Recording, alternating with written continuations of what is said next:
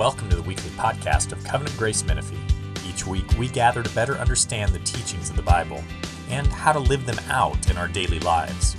We hope and pray that you're encouraged by this week's message. Father, we're so thankful for your word. We're so thankful for the beauty of your word, the the deliciousness of your word, the inerrancy of your word, the necessity of your word, its sufficiency, its clarity. We just thank you for all the qualities of your word. Your word, there's nothing wrong with your word. The problem's with us. And we pray, Lord, that you would move in us to help us to understand it, to be moved by it, by be transformed by it. We thank you that every time we gather, we actually get to hear from you, our God, that you want to speak to your children. So we're excited for that. Lord, I come before you too, and I just ask for the covenant promises of Ezekiel 36 that you would cleanse us from idols, that you would take our heart of stone and you would make it a living heart that beats for you, and that you would fill us with your spirit. You promised all those things in the new covenant, and we, we come before you eager to receive them. And we pray this in Jesus' name. Amen. So, like I said, we're going to be in a series in Romans. Take a look at chapter 6. That's where we're going to be. What we're looking at is we're looking at how do we get freed from habitual sin. That's really what this is about. This section is about how does Jesus set us free from habitual sin? How does his death and resurrection set us free? And when you talk to Christians, or if you've been around Christians long enough, you'll see kind of three main approaches to habitual sin. One of the approaches to habitual sin is what I like to call the stop it approach. The stop it approach relies completely on willpower. The stop it approach sounds like somebody tells you their sin and you say, You call yourself a Christian? Yeah, stop it. You need to stop. Well, I'm having a hard time. Well, you need to stop that. Well, it's a real temptation. Well, you need to knock it off. You call yourself a Christian, you should be able to do this. That's what I did. I stopped it, and you should stop it like I did. Right? That's the stop it approach. It's legalistic. It relies on willpower alone for freedom. And as we all know, willpower is is no place to camp everything you've got. Um, the second approach is the kind of the claim it approach. This expects God to remove habitual sin without any effort of your own. Okay? And so this is, you know, expect God for a miracle, pray for it. He's just going to remove this thing, you know, just ask Him. It's the let go, let God approach, where you don't really have to do anything. You just have to keep asking. At some point, He's going to remove this habitual sin problem that if you just have the right person pray for you, if you just have the right religious experience, your sin's just going to fall off you like one of these, you know, 20 day diet things where the fat just falls off, right? Your habitual sin's just one day going to fall off, you know, because you had some sort of experience. The claim it approach is simplistic. It expects God to remove your habitual sin with no effort of your own. Another common approach, and both of these are not right, by the way. This third one's not right either. There's the accepted approach, okay? Accept it. This doesn't expect a whole lot of freedom in this life. It doesn't expect a whole lot of freedom from habitual sin. I've often heard the accept it way of thinking about it in men's ministries when talk about pornography.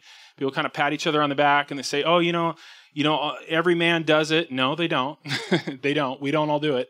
But there's this idea of this is something that every man struggles with, and it's kind of a sin management type deal. You kind of redefine what freedom is. So freedom isn't what it sounds like, and you redefine sin often. You know, you tell like, I got a struggle, I got a personality problem, different things like that. It's sin management. It's trying to keep your sin just under some certain acceptable limit that apparently you set for yourself, that as long as it doesn't get kind of out of control, that I'm doing right. Um, the accepted approach is fatalistic, guys. It doesn't expect God to do a whole lot in your life. Romans 7 is often used to justify the accepted approach. You know, people read Romans 7, they'll say, see, this is what the Christian life is like. When we get to Romans 7, you'll see that is not what Romans 7 is saying. It's not saying that you should expect some level of slavery to sin in your life. In this series in Romans 6 through 8, we're going to learn how to stop accepting slavery to sin and learn how to kill it by spirit empowered effort. Okay? What we see in Romans 6 through 8 is spirit empowered effort. It's not stop it because not just your willpower, it's the Holy Spirit helping you, but it's also not accepting it. And it's not claim it because you're actually taking part in what the Spirit's doing. Dallas Willard taught this really helpful acronym for what we're going to go through over the next few weeks, and it's VIM, V I M. So it's vision, intention, and means. So it turns out to really kind of move forward in sanctification, you have to have a proper vision for sanctification. You need to have a biblical vision of what God has done to set you free from habitual sin. And we're going to look at that tonight here in Romans 6, 1 through 14. And then you need a, a, an intention to change. Okay? It's repentance, right? We need an intention to change. That's the I. We're going to look at that next week at the second half of Romans 6. And then you need the right means. You need to rely on the right power. Uh, Romans 7 is going to show us kind of if you do this, you will fail consistently. And then we're going to look at Romans 8, where it actually shows us the means to freedom. So, V I M, VIM, proper vision, biblical vision, uh, a real intention to change, and then taking the right means, relying on the right power for change. And this is super helpful, guys for yourself or for anyone that you're counseling if you're in a situation where you know you're stalled or they're stalled and, and they're kind of falling back into habitual sin it's very likely that it's one of those three areas could be in the area of vision do i really believe the freedom that's offered to me in romans 6 do i really believe it do i really believe that vision or its intention do i really intend on leaving my sin behind I think we can all think about times when we didn't intend on leaving it, you know? That's a really important thing. We're going to look at that next week. And then means, am I fighting it by the right power? So that's kind of the outline of the next few weeks. So we're here we are in Romans 6 and it starts with a question, a really interesting question. Take a look at verse 1. Paul says, "What shall we say then? Are we to continue in sin that grace may abound?" Paul's dealing with a question that could arise from the way he talks about the gospel. So in chapter 5 and verse 20, take a look at it. He said, Where sin increased, grace abounded all the more. So Paul knows that his talk of unlimited grace for believers is going to make some people kind of nervous. Okay? When you talk about like when there's more sin, more grace abounds, that's going to freak people out. Okay? Have you ever been freaked out by that kind of talk? You know, people would say to Paul things like, you know, if you talk like that, Paul, people are just going to sin more. You know, if they don't, if they don't think there's kind of a limit to this grace, they're going to sin all the more. You've got to set limits on God's grace. It makes them very nervous. Martyn Lloyd-Jones, a famous preacher in the 20th century, he said that getting this question, what shall we say? Shall we shall we sin that grace may abound? Getting that kind of question of your preaching is a sign that you're actually preaching the gospel correctly.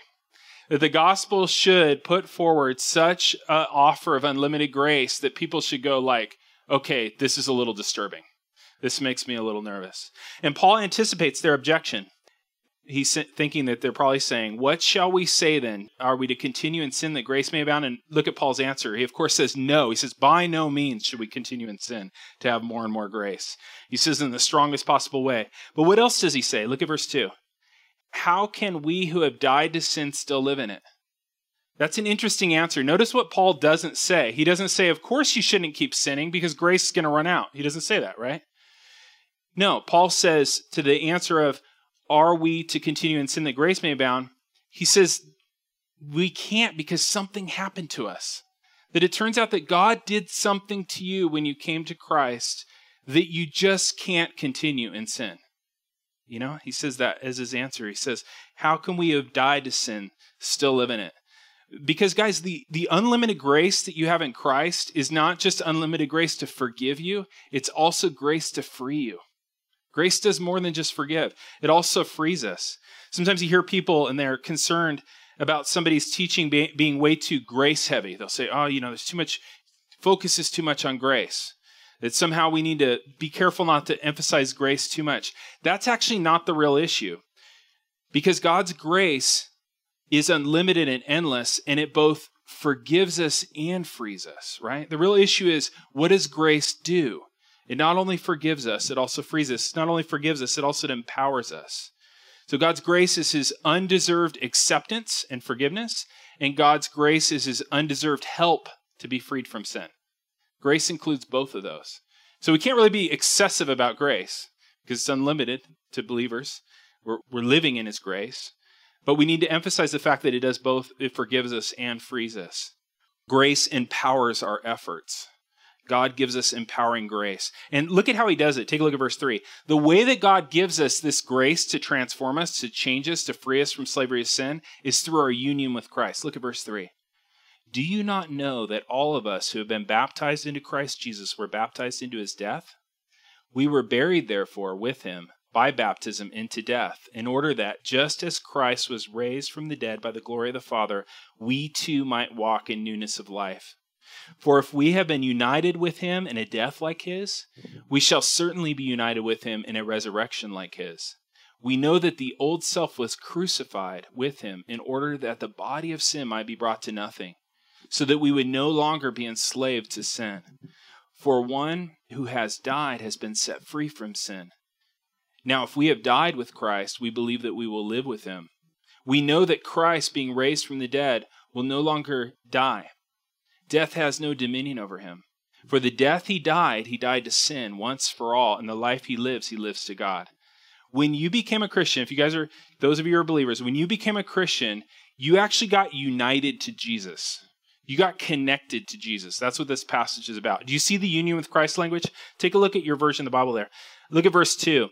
It says that you have been baptized into Christ Jesus. This is a way of speaking of union with Christ. Just like a person, when they're wet, is connected to that water, you're connected to Christ.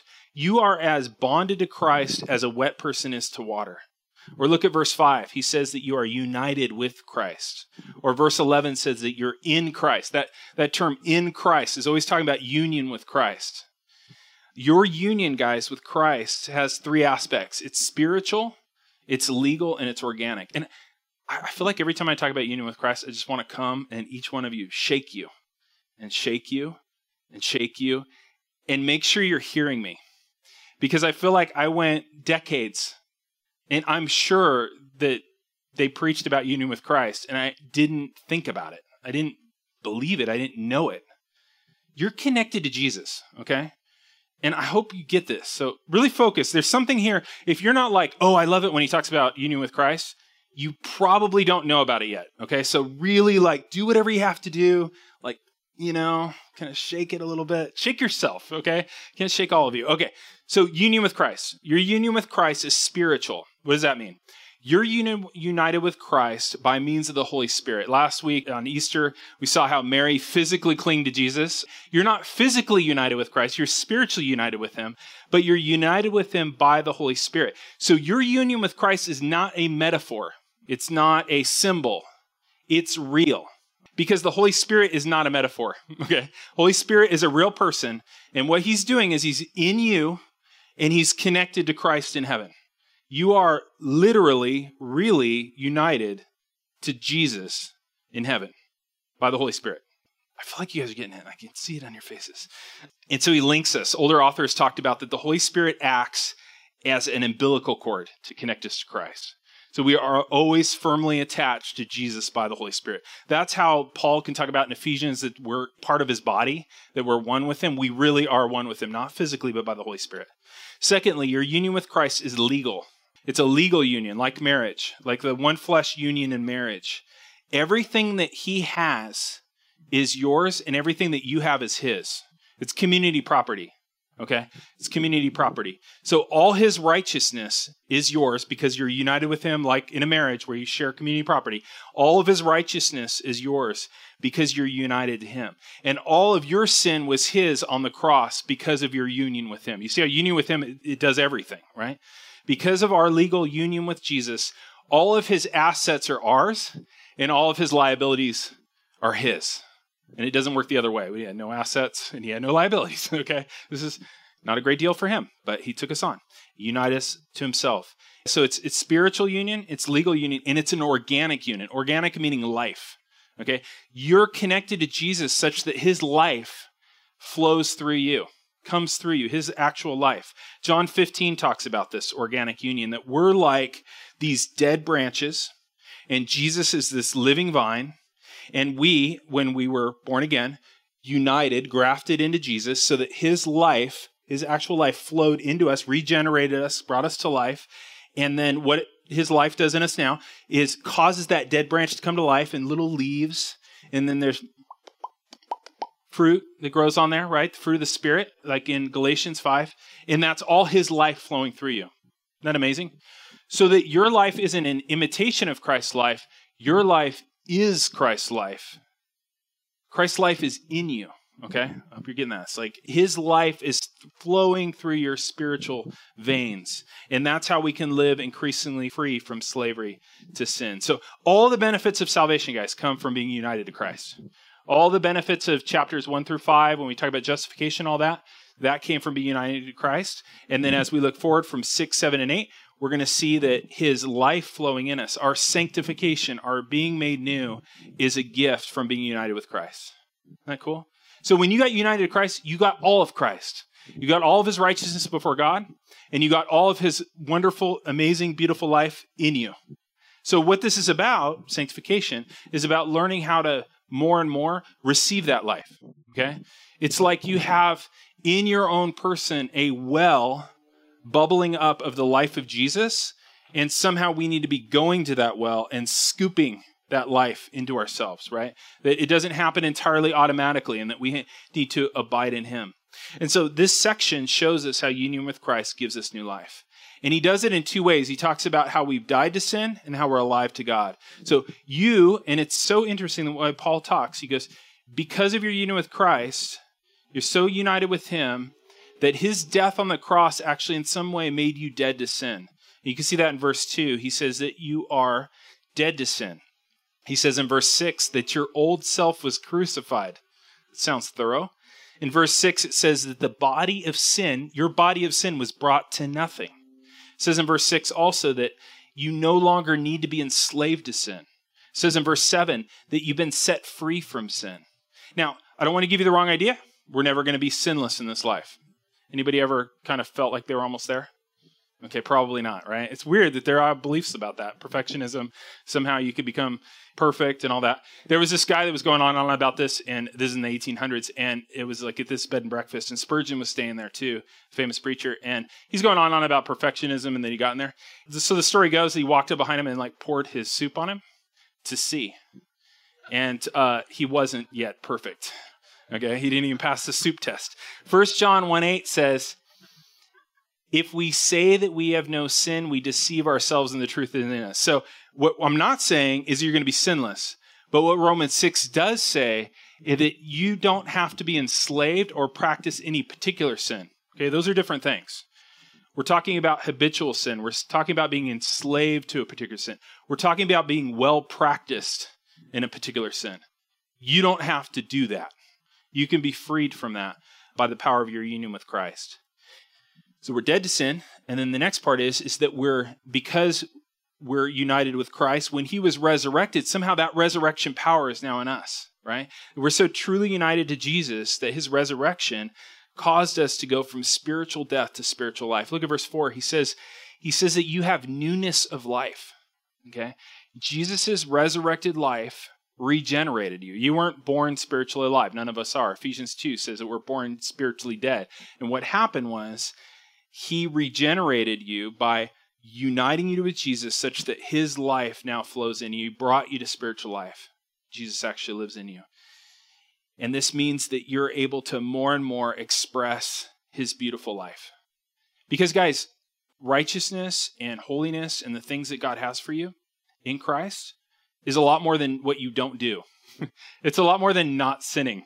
You know, no one looks at Jesus' life and say, "Oh, what a beautiful life. Look how much he didn't sin." No, that was the foundation. But then there was this beautiful life of service and love to others, right? He had this beautiful life, and that's the life we have. Verse 7 says that you have been set free. You've been set free. Now, the world tells us that to be apart from Christ is to be free, but that's not true. That's actual slavery, right? True freedom, guys, is the desire to do what's right and the ability to do it. Okay? True freedom is to have the desire to do what is right and the ability to do it. And that's something that he gives us because we're united to Christ. Verse 11 says that you have been made alive to God. I love that. You've been made alive to God. So you were dead to God before. You had no interest in him.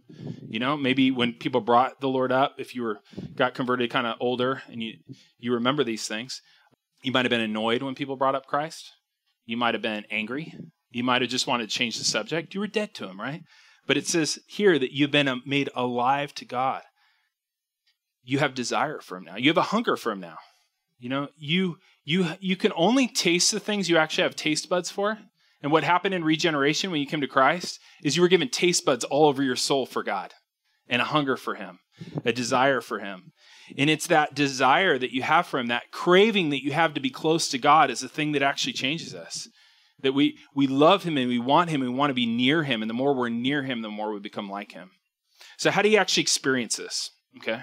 Because i said all that stuff and i think one of the things you could be thinking is well let me ask you this. Have you noticed that doesn't happen automatically? What i just described. Have you noticed? Have you noticed it didn't happen automatically? When you came to christ you were automatically justified. You're automatically made righteous before god. But the life thing sanctification doesn't happen automatically. It's actually a long, painful, embarrassing process. Is it an embarrassing process? Have you found sanctification embarrassing? I know you guys found painful and long. Has it been embarrassing? Spouses, have you found your spouse's sanctification to be long and painful? Yes, you have. You don't want to answer that one, right? But it's something we have to learn to do. You know, Jesus calls us his disciples, disciples learner, that we're learning to do all the things Christ has commanded by the power of the Holy Spirit. It's something we have to learn to do. It's not automatic. And that's why Paul wrote Romans 6 is like, it turns out that we need to know that we're united with Christ. Like that actually helps. It actually helps to know you're united with Christ. Like you have to know about it. You could not know. Look at verse 3. He says, Do you not know that all of us who have been baptized in Christ Jesus were baptized in his death? He's like, Did you know about this? Did you know about this? When you came here, did you know about this? I feel like this is something that's just amazing. It's like a secret. It's just like hidden um, plainly in Scripture, and all of a sudden you find out, and you're like, "I'm united to Christ. This is amazing." You not only have to know about it, but you have to act on it. It turns out that his union with Christ is something we have to act on, and that's why Romans six is written. There are actually three commands here in Romans six. Do you see them? Take a look at verses one through fourteen. There's actually three commands here, and the first command is really interesting. The first command that's associated with union with Christ is to believe it. It's an interesting command. Look at verse 11. So you also must consider yourself dead to sin and alive to God in Christ Jesus. This is an interesting first command, right? First command is believe this, consider it, think about it. Isn't that cool? You like a command to think about something? Like, think about this, dwell on it, consider it. You know, and the reason why we need to start there and not start with like, okay, I'm going to go fight my sin. We need to first start with like, consider yourself dead to sin. Consider yourself united to Jesus. The reason why we need to start there and not just march off trying to solve things is our hope is in Him. Our power needs to come from Him. It's like Paul's saying, like, not so fast. They're like, well, okay, what do we do? Not so fast did you really hear about union with Christ? Okay. You need to really consider yourself. Somehow you need to remind yourself, and I don't know if this is a note or what, what you do, but you got to remind yourself every day you're united with Jesus, right? Anytime I'm like freaked out about doing this, you know what I do? I had this thing that just like clicked in my head uh, years ago where I went, I don't do this by myself. I just have to like go up there and he's going to talk through me, you know? Like I'm not going up there alone because I am deathly afraid of public speaking naturally. So don't try to give me any teaching engagements anywhere else. Deathly afraid of public speaking naturally. But there was a time when all of a sudden I went like, oh, so he's going to speak through me. Like I'm united with Christ. Like Christ is in heaven right now, and the Holy Spirit is so connecting me that his life flows through me right now. Like there's nothing to worry about here, right? It's awesome. So you got to consider it because it's possible to be free and not know it. Okay? It's possible to be free and not know it. Um, I was born on Juneteenth, June 19th, and uh, which is a really cool day to be born because that was the anniversary of the announcement of the Emancipation Proclamation in Texas, and it's become more of a holiday as time has gone on. But there was a need to announce freedom, right? People needed to know it. It's one thing to have a proclamation signed, it's another thing for you to actually know that you're free. You could be free and not know it. And so this freedom needs to be announced to every believer. You know, they need to see Romans 6. It's also possible to be freed and not believe it. You remember when we were in Exodus, um, Moses came and he told the people that he was going to set them, that God was going to set them free. Do you remember what their response was? Exodus 6 9 says, Moses spoke thus to the people of Israel, but they did not listen to Moses because of their broken spirit and their harsh slavery. They were so beat down, they thought it was impossible. Isn't that amazing? How about you? I would imagine in a group this size, when you hear stuff like that, you go, yeah, yeah, yeah, I've heard that before. Like, that's not possible, not for me. I've been beat down too long by this particular pattern of sin that there's just no way to be free from it. That is exactly what Satan, your slave master, wants. That is exactly what Pharaoh wants for you, is to feel so beat down by it not be able to believe you could be set free. What I'm asking you to do today is not to believe me that you can be free, Believe Romans 6. Okay, Romans 6 is explicit. And you could go, yeah, yeah, yeah, but there's Romans 7. We'll talk about that in a couple weeks. I'll tell you right now, it does not counteract Romans 6. Not like, hey, you're free. No, you're not. No, that's not what he does. I'm asking you today to believe Romans 6. Don't believe me. And if you think, hey, you know, I think you oversold it, go and read it yourself. I clearly didn't. This passage is so explicit about the kind of freedom you can have in Christ that, you know, I know you probably tried many times to be set free from a t- particular sin or everything, but he, just believe Romans 6. And why don't you just go with us in this series? And why don't you just see if maybe there was a hang up somewhere? You know, maybe it was in vision, maybe it was intention, maybe it was the means you were using, okay? Maybe, you know, you weren't doing it fully in the power of the Holy Spirit, right? So that's that's what I'm asking from from me today. So you could be free and not know it. You know that whole baby elephant thing? I don't know if it's true. You hear the baby elephant story? You take like the baby elephant and you tie it to a little stake and it like pulls and it pulls and it can't get away. And then when it's big, you put it in the same stake and it doesn't move. Have you heard this? Anybody know if that's true? Anybody check the web and see? No, I'm just kidding. No, let's not do that. But it's that kind of a thing, right? Where you've struggled against a sin over and over again, and you and you think that you can't be set free, and really you can in the power of the Holy Spirit. So we'll talk more next few weeks. But Satan, your old slave master who you don't belong to anymore, wants doesn't want you to believe that you're free in Christ. He loves to keep you thinking like a slave. And so the first command here is consider, believe it. Spend a lot of time there. Spend a lot of time. Don't move on from there too soon. Second one is in verse 12. Don't let sin reign. Look at it. Let not sin therefore reign in your mortal body to make you obey its passions. Okay. So this shows us where to start. Because when you're thinking of like sanctification, you're thinking of walking in freedom from various sins. Like we sin all the time, every day. There's sins throughout the day. He's very specific here. He wants you to look for where it reigns. Okay? So you want to look for a sin, you want to look at one that's reigning, one that's you're you're always under, one that your verse 2 says living in, right? The sin that you're well practiced in, okay? The one that you got lots of practice in, the one that you got a lot of familiarity with, the one that you can think of that was dominant this week, where is sin reigning? He says don't let it reign. Okay? He's not talking about like you know, he's saying focus your efforts where it reigns. And so where is it reigning? I want you to think about this for yourself. Is it reigning in your anger? Is sin reigning in lies? Is sin reigning in your discontentment? Is sin reigning in pornography in your life? Is sin reigning in your fear? It's a tricky one, right? Is sin reigning in your resentments? You know, do you have grudges that you nurse? Like that term nursing, nursing a grudge? That you feed every day. Is it reigning in your resentments? Is it reigning in your greed? Is it reigning in your cynicism? You know, cynicism is not a spiritual gift. It looks like it is, but it's not. Is it reigning in your pride? Is it reigning in your lust? Is it reigning in your joylessness? Did you know that's a problem? There's tons of commands to rejoice in the Lord. Is it reigning in your joylessness? You're like, you're making me even sadder telling me that. But this is something that the Lord wants to free you from your joylessness. Is it reigning in your gossip? Is it reigning in your unforgiveness? Is it reigning in your ingratitude? You should really think about that. Think about that for a minute.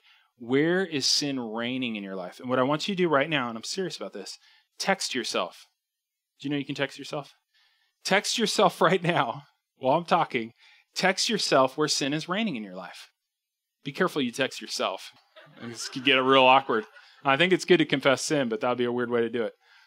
Text it to yourself, seriously. During this series, come up with a plan with a friend. I think you should confess this thing to a friend, right? and come up with a plan to systematically kill this sin that's reigning in your life. That has to be what he means here when he says, don't let it reign. You figure out what it is, and then you get with a Christian friend and you come up with a plan to systematically kill this. Come up with a heart goal for the rest of this year. Maybe write a sentence. By the end of 2021, I want to be the kind of person who is no longer living in slavery to blank. What is it? You know, and I know the first thing that comes to mind is the right one. And it's the one you're going to say, that one's too hard. You like, I'll do a different one. The first one was the right one. Okay. The first one that felt impossible, that was the one. It's not the one that you're like, oh, I got a more manageable one I could work on. No. Go with the first one you thought of. All right. And text it to yourself and, and confess it. Confess it to someone and come up with a plan with a Christian friend. Don't let it reign. If you let it reign, guys, you're choosing to let it reign. Okay? And that's what next week is about, second half of Romans 6, where we talk about intention. Do we tend to be free? Don't let it reign. And then the third one, present yourself to Jesus. Take a look at verse 13. Do not present your members, talking about our bodies and everything that's inside too.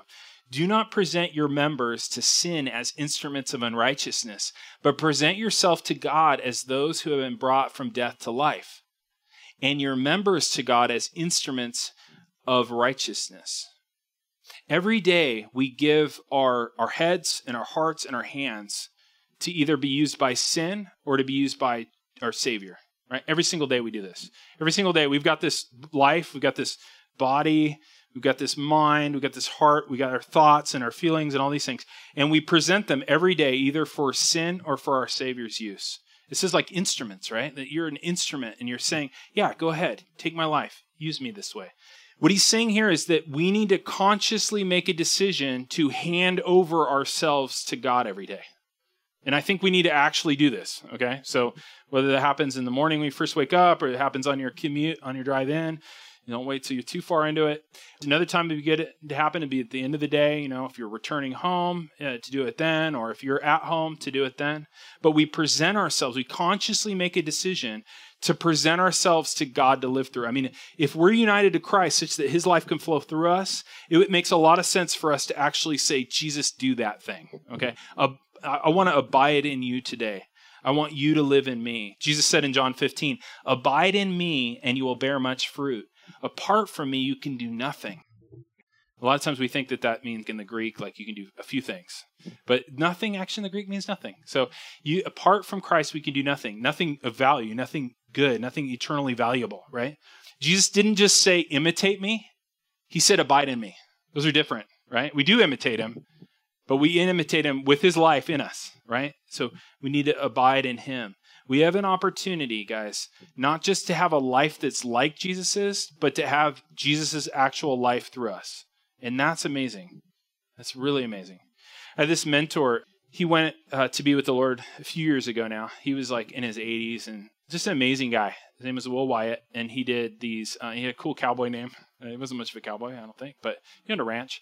But anyway, he did college ministry well into his 80s. Super cool guy, and he would reach out every time he came back for the winter. He would say, "Hey, let's meet up," and he was super big on abiding in Christ, which we all should be, but he really was. And I asked him what his prayers were like, like in the morning and in the middle of the day and like in the evening. And this is what he told me. He, these are the kind of prayers he would pray. He would pray, Lord, You've given me this new day. I'm handing over control of my thoughts today. Give me your thoughts for people. Make me think what you think about them. And this actually is a real thing. I mean, in the New Testament, Paul says, I have the affections of Christ for you. And he's not just saying things. Like he had Christ's actual affections for people. And so he says, believing in the union with Christ, you say, Give me your thoughts for people today. Make me think what you think about them. And then he would say, I'm handing over my emotions today. Give me your emotions for the people around me today. Make me feel as you feel for them. Isn't that cool? Isn't that helpful? He said stuff like, I'm handing over my eyes today. And it went on and on. Yeah, I'm handing over my eyes today. Help me to see people the way you see them. I'm handing over my ears today. Help me to hear people the way you hear them. I'm handing over my words today. Give me your words to speak to everyone I talk to today. I'm handing over my body to you. Jesus live in, through, in and through my body. And then he said, This is really important. He'd always say, And when I stop abiding in you, show me, so that I'll come back once again and ask for this. If I if I stray from that spirit of abiding, please show me and lead me back. What was he doing? He's basically praying to have Galatians 2:20 be a reality. Galatians 2:20 says, "I've been crucified with Christ; it is no longer I who live, but Christ lives in me." Did you know anything like that was even available? How cool is that, right? That we would abide in him, that we would draw our strength in our life from him. And so that's the first piece that we're going to look at in VIM. That's the vision, right? That to fight habitual sin, we need to believe in our union with Christ and that we're dead to sin. We need to identify where sin reigns, make up a plan of resistance, and we need to present ourselves regularly for Christ to live through. Isn't that awesome? Such a cool passage. What about verse 14, though? Take a look at verse 14. Is verse 14 a command? Is that a fourth command? Take a look at it. It's open book. I don't see enough eyes looking down. So even if you don't have a Bible in your hands, just look down and I'll think you're doing it. It'll make me feel better. Is verse 14 a command? Is it? You said no, not a command? What do you guys, anyone think it's a command? Okay, now everybody's like, this is unsafe. Okay. You're right. It is not a command. Take a listen to it. So there's things called imperatives, those are commands, and there's things called indicatives, which are things that are. Okay?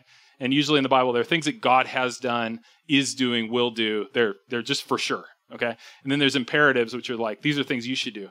Listen to it. It's not a command. He says, For sin will have no dominion over you, since you are not under law, but under grace. It's not a command. What is it? It's a promise. Isn't that so cool? It's a parting promise. Did you need one of those? I needed one of those. That's super cool. Let's pray. Father, we're so thankful, Lord. We're thankful for this gift that we have to be united to your son Jesus. We're thankful for the righteousness that's his, that's now ours, that we didn't earn and yet you reward us for. This is amazing.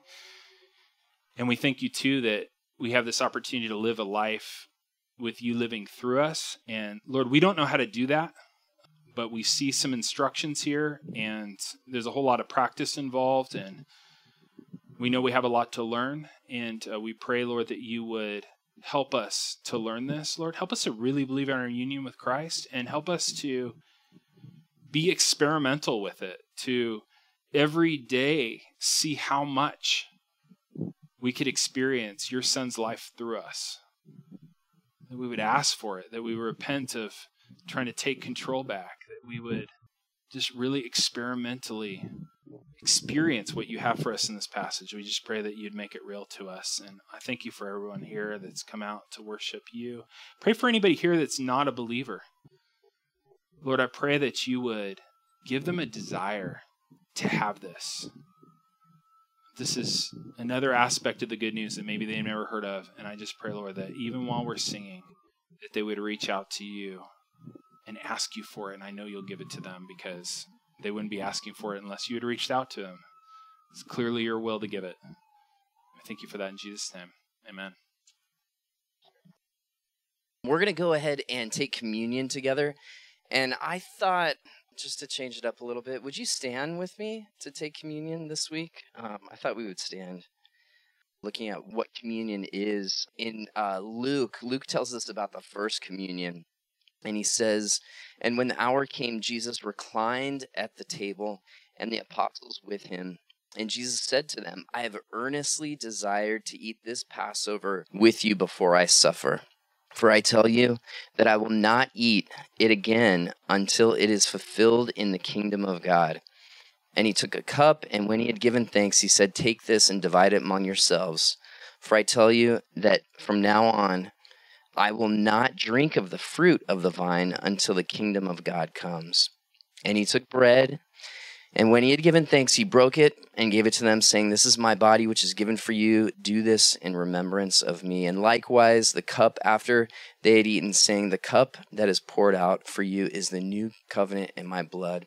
And that's what we're doing in communion.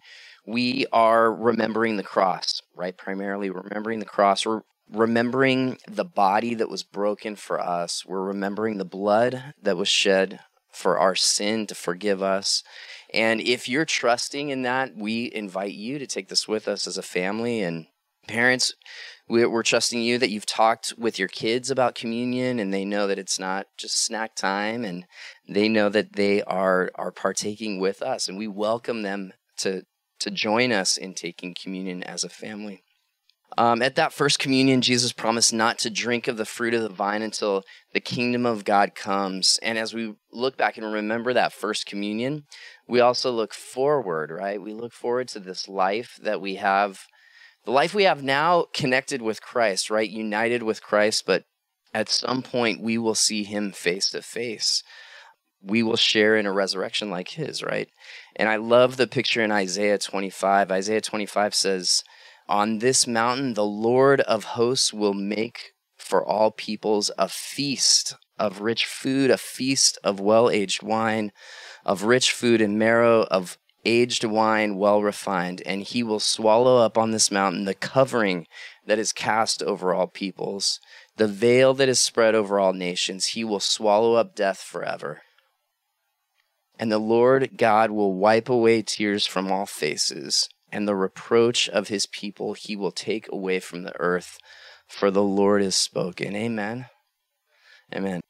Um, these are the instructions that were given in that first, uh, to the early church in that first communion. And in 1 Corinthians 11, Paul says, For I received from the Lord that which I also delivered to you, that the Lord Jesus, On the night he was betrayed, took bread, and when he had given thanks, he broke it and said, This is my body, which is for you. Do this in remembrance of me. Let us eat the bread together. And in the same way, he also took the cup after supper, saying, This cup is the new covenant of my blood. Do this as often as you drink it in remembrance of me. For as often as you eat this bread and drink the cup, you proclaim the Lord's death until he comes. Let's drink the cup together. Let's pray. Father, we are so thankful, uh, not only um, for the blood that you shed, for not only the body that was broken for us, Lord, but we're thankful that you have not left us to battle sin on our own, Lord. You've not left us alone just to accept our sin, Lord, but you are continuing to pour your spirit um, in our hearts and our lives, allowing us to walk in this newness of life. And we pray, Lord, even over these next few weeks, Lord, that this um, would be life changing for us, Lord. That those that those sins that we have been uh, enslaved to for so long, uh, that we would be freed from those. We know that you can do this. We trust you to do it. We pray in your Son's name. Amen. Thank you for listening to this week's podcast. If you'd like to know more about our church, you can email us at info at covgracemenifee.org. May the Lord bless your week and guide your steps.